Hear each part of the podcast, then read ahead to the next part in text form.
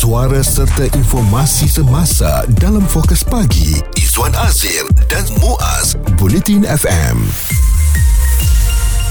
semua para pendidik kita yang telah pun memulakan um, tugasan mereka tanggungjawab untuk mendidik anak bangsa bermula semalam dan diteruskan lagi dengan negeri-negeri pada hari ini. Saya nak letakkan satu senario kepada kita semua. Bayangkan sebagai seorang graduan dalam dunia pendidikan bersedia untuk menabur khidmat bakti tetapi sudah berkahwin dan apabila mendapat penempatan pertama mereka, institusi keluarga kita bagaikan dicabar apabila penempatan itu memisahkan hubungan suami dan isteri. So, seorang terpaksa berhikmat di Semenanjung, seorang lagi terpaksa diletakkan di Sabah atau Sarawak. Jadi difahamkan seramai 222 daripada 3227 guru yang diambil secara one off tidak melaporkan diri atau menolak penempatan perkhidmatan perguruan di Sarawak. Dan saya yakin uh, sewaktu awal pembabitan ataupun uh, nak buat permohonan nak masuk uh, jadi cikgu ni, antara perkara yang kita kena letakkan paling awal paling atas sekali adalah kita boleh ditempatkan di mana-mana lah. Hmm. Uh, jadi kalau uh, fikir ataupun tanya pada diri sendiri boleh tak? Tak boleh. Kalau tak boleh memang tak boleh sebab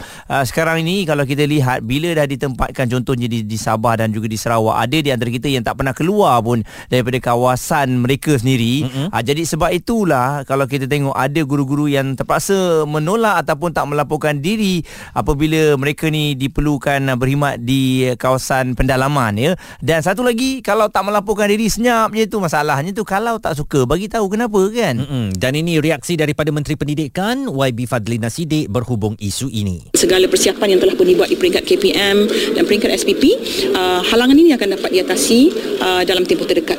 Jadi insyaAllah jangan bimbang kita memang sedang bekerja keras ke arah itu dan kita telah pun mengambil beberapa pendekatan yang saya fikir selepas ini uh, sebaik saja kita dapat endorsement daripada SPP kita akan umumkan. YB Fadlina juga berkata pihaknya melaksanakan program pembangunan guru baru sebagai satu program yang menyokong pembangunan profesionalisme kepada guru baru dan melalui program berkenaan guru baru dibimbing dengan sokongan dan bantuan secara profesional serta berstruktur bagi membolehkan mereka menyesuaikan diri dengan persekitaran, budaya dan warga sekolah. Tetapi pada kepercayaan saya lah Muaz ya, perkara paling asas kalau seseorang itu nak memberikan khidmat bakti tetapi hal ehwal pribadinya rasanya mungkin dijentik atau dikacau sedikit Mm-mm. dengan penempatan yang terpisah ini semangat kita setinggi mana sekalipun nak mendidik anak bangsa akan terbantu. Betul itu perkara yang harus uh, dilihatlah ya sebab kebahagiaan kita tu daripada asasnya di rumah.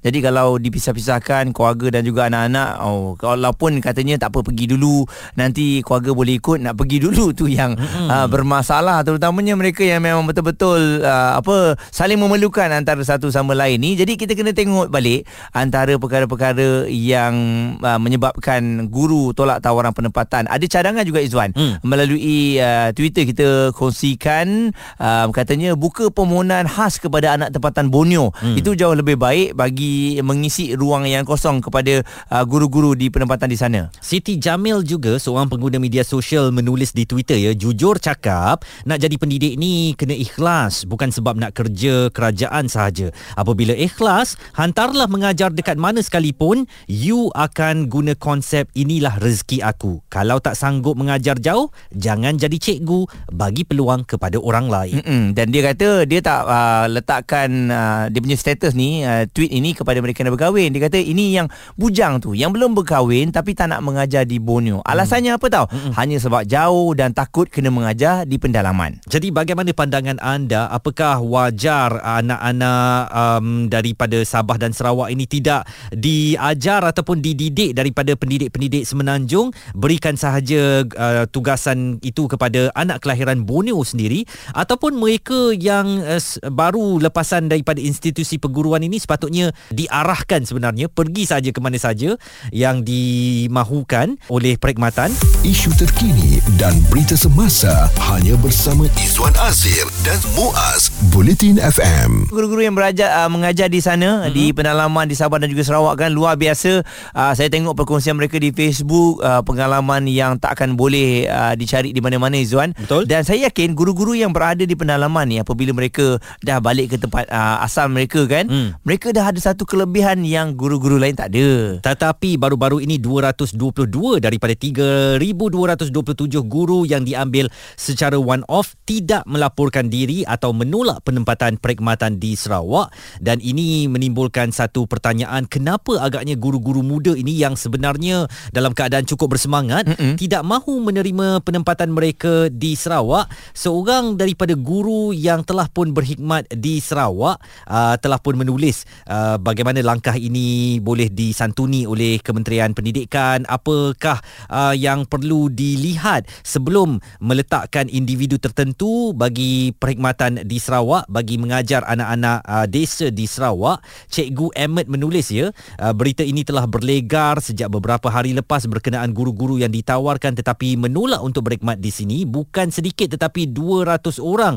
Dan Sarawak pula antara negeri yang sangat kritikal dengan keperluan penempatan guru selepas gelombang perpindahan guru Semenanjung di Sarawak balik berkhidmat di Semenanjung pada tahun 2000 dan 2021 jadi perlu uh, dilihat dengan teliti bagaimana uh, ini boleh diatasi. Okey, kita ada beberapa soalan uh, nak diajukan kepada Cikgu Ahmad Faizal Osman ataupun Cikgu Ahmad menulis ni melalui menerusi Facebooknya dan mungkin respon Cikgu lah pada awalnya apabila mengetahui terdapat lebih 200 bakal guru menolak tawaran untuk mengajar di Sarawak ni Cikgu. Jadi apabila ada 200 orang yang menolak penempatan ini ianya sangat mengecewakan sebenarnya ya dan kita pun rasa terkejut kerana di saat anak-anak murid di Sarawak memerlukan uh, guru masih ada guru-guru ataupun bakal-bakal guru yang dicalonkan yang telah pun dipilih untuk ditempatkan di Sarawak menolak dengan uh, alasan yang kita sendiri tidak ketahui. Jadi ianya memang sangat-sangat mengecewakan. Cikgu Faizal, uh, apa implikasi yang kita boleh jangkakan daripada situasi ini dan perspektif kurang senang bahawa penempatan guru ini adalah sesuatu yang menjadi pertikaian? Apakah memang sukar uh, kedudukannya apabila seorang guru muda mendapat penempatan pertama mereka di Sarawak? Implikasi yang jelas uh, dengan uh, penolakan 200 orang guru ini untuk ditempatkan di Sarawak ialah kita tidak dapat memenuhi mana-mana sekolah yang kekurangan kota uh, guru. Disebabkan ketidakhadiran 200 orang ini dan ini juga mungkin menjejaskan dari segi pengagihan option. Ya ada sekolah yang kekurangan guru matematik misalnya tapi ada calon yang menolak itu adalah guru matematik maka kita tak dapat mengisi. Jadi ini antara implikasi yang yang nyata lah.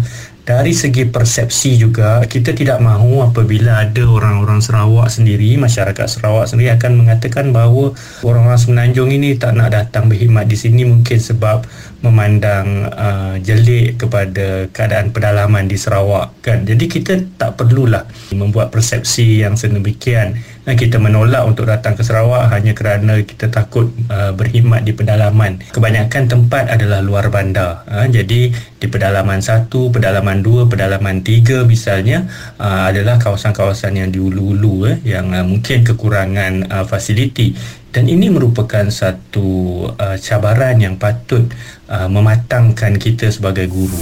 Fokus pagi Izwan Azir dan Muaz komited memberikan anda berita dan info terkini Bulletin FM sedang memperkatakan tentang guru tolak tawaran penempatan. Sebenarnya lewat malam semalam saya terlihat satu berita ya yang mana Kementerian Pendidikan sedang menangani isu kekurangan guru dalam empat mata pelajaran iaitu reka bentuk dan teknologi bahasa Melayu bahasa Inggeris dan pendidikan Islam. Demikian dikeluarkan satu kenyataan oleh Ketua Pengarah Pendidikan Datuk Pakrudin Ghazali. Dan dengan 200 lebih guru yang menolak penempatan di Sarawak saya fikir ini suatu jumlah yang besar dan dan akan lebih menjejaskan sektor pendidikan kita dengan segala kekurangan termasuk dalam pelbagai subjek ini. Sudahlah eh, guru-guru untuk subjek berkenaan kurang. Sekarang guru-guru itu tidak mahu melapor diri uh, bagi penempatan pertama mereka di Sarawak. Ini adalah satu masalah yang perlu ditangani Kementerian Pendidikan. Cikgu Ahmad uh, Faizal Osman masih lagi beri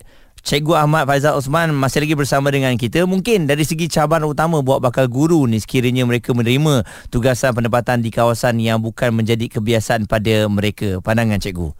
Jadi yang paling penting ialah calon-calon guru ini bila dah sampai melaporkan diri nanti yang pertama hendaklah cuba menyesuaikan diri sebaik mungkin dengan persekitaran.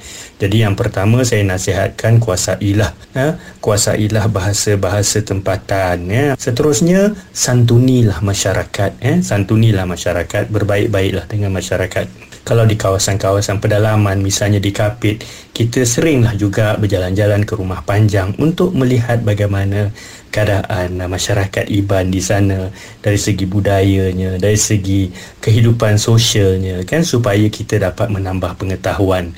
Kita juga haruslah menjadi uh, penyampai uh, yang benar eh, uh, ke antara uh, apa informasi yang ada di Senanjung dan juga informasi yang ada di di di Sarawak. Uh, supaya kita ini menjadi duta eh apabila kita sampai ke Sarawak ni kita sebenarnya menjadi duta untuk memperkenalkan budaya di Sarawak, keadaan masyarakat di Sarawak. Jadi kita cerita yang yang baik-baik, cerita yang indah-indah, pengalaman-pengalaman yang indah itu adalah pandangan Cikgu Ahmad Faizal Osman atau dikenali sebagai Cikgu Ahmad menulis. Anda boleh baca penulisan beliau tentang isu ini di Facebook. Sementara itu, ada cadangan ya bahawa guru baru yang enggan ditempatkan di mana-mana untuk berkhidmat perlu dikenakan penalti dengan penangguhan pelantikannya selama 3 tahun. Itu antara saranan Kesatuan Guru Bumi Putera Sarawak KGBS yang terkilan dan kesal dengan sikap guru-guru baru yang menolak penempatan mereka mereka ke Sarawak. Dan ini antara respon yang diberikan oleh Timbalan Menteri Pendidikan Inovasi dan Pembangunan Bakat Sarawak, Datuk Francis Hardin Hollis. When they apply uh, to be a teacher and train as a teacher, there's always a guideline undang-undang atau syarat yang dipatuhi lah. So if you don't fulfill the syarat, then suddenly because you suddenly you refuse, then you you you have to handle with Ministry of Education and uh, to apa, tackle the penalty lah that you supposed to serve the government, serve the ministry, and then you don't don't tunai lah uh, the the agreement, the understanding. Jadi antara cadangannya untuk menangguhkan pelantikan guru-guru ini selama 3 tahun maknanya mereka tidak boleh menjadi guru tetap selama 3 tahun sebagai penalti mereka engkar dan um, tidak patuh kepada arahan dikeluarkan untuk mengajar di Sarawak. Um, KGBS juga menyatakan bahawa tindakan guru baru yang enggan menerima penempatan bertugas di Sarawak sebenarnya telah melanggar arahan perintah am dan menentang etika etika seorang guru. Yang saya risau juga kalau KPM uh, tidak tegas ya uh, dalam isu ini ianya akan berlarutan dan menyebabkan kekurangan uh, guru itu akan uh, terus uh, berlaku ya. Hmm. Mungkin inisiatif uh, ataupun kelebihan mereka. Saya yakin mereka ada allowance uh, ke Sabah dan juga Sarawak ya hmm. berbeza daripada mereka yang mengajar di Senanjung. Mungkin ada kena inisiatif lain yang uh, diletakkan agar ada rasa keterujaan untuk mereka berada di sekolah di pedalaman pedalaman di Sarawak khususnya. Pendapat, komen serta perbincangan fokus pagi Izwan Azir dan Muaz Bulletin FM. Nak menyantuni cikgu-cikgu yang sedang bertungkus rumus sekarang ni hari pertama dan hari kedua untuk buka sekolah ni. Jadi cikgu-cikgu dah ada program, dah ada tanggungjawab yang akan dijalankan terutamanya mereka yang berada di luar bandar ni kan. Mm-mm. Lagilah banyak model-model pembelajaran yang harus dibuat untuk menyantuni anak-anak murid kita yang yang berada di sana dan kadang-kadang ada juga sekolah yang kekurangan murid tak ramai pun. Ha, dan tu kita lihat dari sudut positif lagi bagus bagus sebab cikgu boleh one to one dengan anak-anak murid. Bayangkan ya ketika anak-anak murid ini dahagakan ilmu yang mereka dambakan diberikan daripada guru-guru tetapi ada pula guru-guru yang apabila ditempatkan terutamanya ke Sarawak dan Sabah, alah tak maulah pergi ke sana, nanti nak pergi ke sekolah kena uh, masuk pedalaman dan sebagainya. Dan ini suatu perspektif yang sangat tidak sihat uh, di kalangan para pendidik dan mesti ditangani oleh Kementerian Pendidikan bagaimana uh, kita mahu mengelakkan guru-guru yang ditempatkan di Sarawak Sarawak tidak menarik diri atau tidak melapor pada perkhidmatan mereka. Kita nak bersama dengan seorang anak kelahiran Kedah yang telah pun berkhidmat di Sabah dengan jayanya. Ini di penempatan sekolah kedua um, beliau berada di sana. Cikgu Derek Pandian uh, yang kini mengajar di Kota Kinabalu. Cikgu selamat pagi. Mungkin um, cikgu nak kongsikan ketika menerima arahan untuk ke uh, Borneo dahulu terutamanya di Sabah sebagai um, tempat mengajar. Apa reaksi cikgu pada ketika itu dan bagaimana cikgu berlapang dada menerima tawaran yang di ataupun satu arahan yang dikeluarkan Kementerian Pendidikan ketika itu? Saya saya first uh, saya berasal dari Kedah. First posting selepas habis pengajian di Matap dihantar ke Lahad Datu Sabah. Ini pada tahun 1992. Dah 30 tahun 31 tahun dah di sini. Wah dahsyat cikgu. Uh, memang memang memang mencabar. Memang masa first time terima tu memang memang terkejutlah tak tahu di mana tempat ni dan sebagainya kan. Hmm. Memang terus buka peta lah tengok tapi tidak pula tidak pernah terfikirlah nak nak menolak atau tidak pergi. Sebab ni saya ingat ini cabaran peluang untuk untuk bekerja dan sebagainya kan? Tanggungjawab so, memang mem eh? ya tanggungjawab betul. Kita dah dah berlatih semua masa itu berlatih selama dua dua setengah tahun atau tiga tahun lah kursus. Uh, and then dapat posting uh, terus ke Sabah. Ini kira daripada hujung ke hujung lah. Hmm. hujung Malaysia di Kedah sehingga hujung Malaysia di Ladatu tu almost dekat tip lah yang Betul. hujung Borneo ni. Oh, oh. Itu yang kita Ah. memikirkan macam mana cikgu nak adapt daripada Kedah ke Sabah ni rare juga ni. Jadi cikgu mungkin kerisauan anak-anak muda terutamanya apabila nak kena Mhm. posting ke Borneo ni Diorang takut macam-macam cikgu Adakah diorang ni terlampau memikirkan Pelbagai perkara Ataupun ada benda-benda yang membataskan mereka Pandangan cikgu Um, saya rasa memang memang memikirkan benda-benda yang eh, kita punya apa impression kita kadang-kadang uh, impression yang kita dapat daripada daripada orang orang lain kan? Mm-mm. yang yang belum nampak tempat ini yang belum nampak situasi di sini. Memang tidak dinafikan ada tempat yang yang mencabar. Contoh kena naik bot dan sebagainya. Tapi tidak se ti- tidak tidak teruk seperti mana yang kadang-kadang dia gambar. Tidak ada makanan hmm. tidak ada ini tidak tidak tidak sampai begitulah dan satu satu yang yang buat saya kekal lama di sini ialah orang yang berada di sini. Orang Borneo sendiri. Itu yang saya nak tanyakan kepada cikgu. Bagaimana penerimaan masyarakat Borneo kepada pendidik-pendidik daripada Semenanjung ini? Uh, masa saya datang dulu sangat bagus, sangat bagus, sang, sangat membantu. Sebab itu bila walaupun tempat yang saya pergi itu agak agak uh, pedalaman juga, and then uh, saya pun orang baru, tidak ada masalah sebab uh, mereka yang bantu cari tempat tinggal, Ah. uh, kenalkan dengan dengan dengan cikgu-cikgu lain. Very warm cikgu Apa- eh. Ah very warm welcome, very warm welcome. Dengan syarat ah, kita pun ialah kita masuk tempat orang. Pandai bawa diri Ha, ha. Ah, kita masuk tempat orang. So pandai-pandai lah kan. Mm-mm. Kita kena satu kita kena respect uh, cara dia orang di sini lah. Tidak banyak beza pun. Tidak banyak beza. But one thing yang macam tuan cakap tadi very warm, very warm. Uh, so uh, actually memang itu yang buat saya saya kekal lama di sini jugalah. Uh, just go Ah. and enjoy yourself eh. Yes, go come experience the situation. It doesn't suit you after five years, baliklah. Itu dia uh, Cikgu Derek Pandian Seorang yang telah begitu lama berkhidmat di Sabah Berasal dari uh, Kedah Dan tidak ada masalah uh, apabila ditempatkan di sana At least 5 tahun lah kan Akan ada pengalaman Lepas tu dah boleh minta tukar Betul. Memang kita ni berbicara Nampak mudah Ha-ha. Tapi mereka yang uh, Betul-betul mengalaminya Ui Pelbagai perkara lah Mereka ni tengah berlawan emosinya Zuan Yang bujang saya rasa tak ada masalah Ah. lah ya Patut pergi saja 5 tahun aja Dapatkan pengalaman Siapa tahu jodoh anda pun bertemu di sana Mm-mm. Cuma mungkin masalah yang perlu ditangani oleh kementerian ini Kepada mereka yang telah pun berkahwin Suara serta informasi semasa dalam fokus pagi Izwan Azir dan Muaz Bulletin FM. Cikgu-cikgu semua terima kasih banyak-banyak ya atas uh, tanggungjawab dan uh, juga segala pengorbanan yang dilakukan. Mm-mm. Cuma isu yang kita nak bawakan ini uh, ialah ada 222 guru yang uh, tak laporkan diri untuk penempatan mereka di Sarawak. Peluang untuk mengisi kekosongan guru di Sarawak sepatutnya direbut dan bukannya ditolak atas alasan kurang munasabah. Itu kata Adun Kalaka YB Muhammad Duri yang menjelaskan bakal pendidik sepatutnya lebih terbuka. Tak kala usia masih muda, maka inilah masa yang sesuai piawai untuk menimba sebanyak mungkin pengalaman di tempat orang. Kata YB itu ya, saya tidak terkejut dengan keengganan keengganan 222 guru dari Semenanjung untuk ditempatkan mengajar di Sarawak. Tambahan ini bukan isu baru tetapi yang lebih penting saya fikir jiwa untuk benar-benar menjadi pendidik perlu kuat kerana ditempatkan di negeri orang selain jauh daripada keluarga sepatutnya bukan alasan untuk mereka menolak tawaran berkenaan. Kita ada Aina Hanim Muhammad Syaib yang merupakan seorang guru yang terima tawaran di Sarawak. Saya minta sokongan daripada ibu ayah. Uh, lah, kata-kata semangat kan. Kata-kata semangat ibu ayah tu like, uh, penting bagi saya sebab ya pada mulanya pada mula dapat tahu penempatan di pedalaman tu uh, ibu ayah pun down sebenarnya.